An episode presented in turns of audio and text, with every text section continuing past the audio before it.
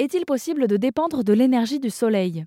Eh bien oui, selon Arnaud Créteau, encore faut-il revoir nos façons de faire et de penser.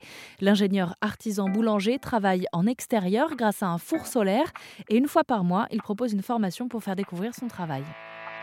Faire les pâtes très chaudes ou très froides en fonction de la journée, de la météo du jour. C'est ce qui permet que si par exemple il y a des nuages qui arrivent dans l'après-midi, mm. tu fais des pâtes très chaudes pour euh, accélérer la levée du pain. Voilà, il y a 4 ans, euh, il y avait zéro, zéro artisan solaire euh, en Europe. Donc euh, là, on est, on est une dizaine en France. Ça va vite quand même. Sur le modèle d'organisation, le modèle d'activité, etc., bah nous, c'est moi, c'est ça que je peux montrer le plus. Et puis, voilà, la vision sur l'énergie, etc. Mais, euh, mais ouais, c'est assez encourageant et en même temps, ça va pas assez vite. Enfin, je veux dire, il aurait fallu que tout ça commence beaucoup plus tôt, quoi. Voilà, pour, pour que ça pèse quelque chose réellement, il faut qu'il y ait mm. vraiment du monde, en fait. Après, il y a eu des machines installées à droite à gauche, mais pas dans des activités euh, professionnelles, c'était plus des démonstrateurs. Mm. Et là où il y a le plus de machines, c'est dans les pays en développement, notamment en Afrique, parce que Solar travaille beaucoup au, Kenya, euh, voilà, dans plein de pays, Ouganda, euh, Burkina, voilà. Irma, vous êtes ici pour essayer de découvrir cette boulangerie solaire. À quoi ça vous sert d'être ici?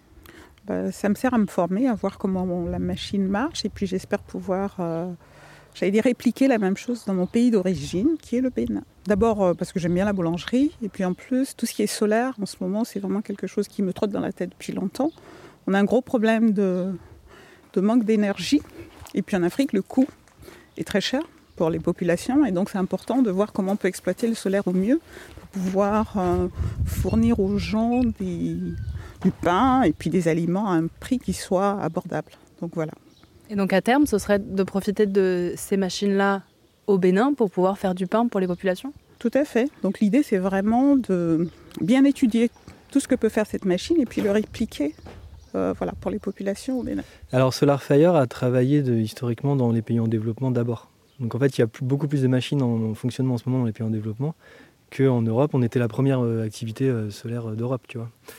La grosse différence qu'il y a en Afrique, c'est que là-bas, le sujet, c'est l'accès à l'énergie en Afrique et ailleurs, hein, je parle d'Afrique, mais souvent le sujet c'est l'accès à l'énergie. Alors qu'ici, jusqu'à récemment, le sujet c'était euh, bah, comment est-ce qu'on peut euh, alimenter nos besoins de base sans détruire, tu vois, en même mm. temps. En même temps. Donc c'était pas la même approche, mais ça commence à changer. Enfin, tu vois, depuis euh, six mois que ça y est, les gens commencent à prendre conscience qu'il y a un sujet sur l'énergie. Tu vois, on est arrivé au pain quotidien d'un kilo au levain avec de la farine bio locale, cuit au feu solaire ou au feu de bois, pétri à la main, euh, livré à vélo. On est au même prix au kilo que la baguette, tu vois, euh, mm. pas bio, euh, standardisé, avec des farines industrielles, etc. Et en fait, il y a un vrai potentiel pour alimenter nos besoins de base, vraiment, quoi. Et tant qu'il y aura du soleil, tu pourras alimenter tes voisins.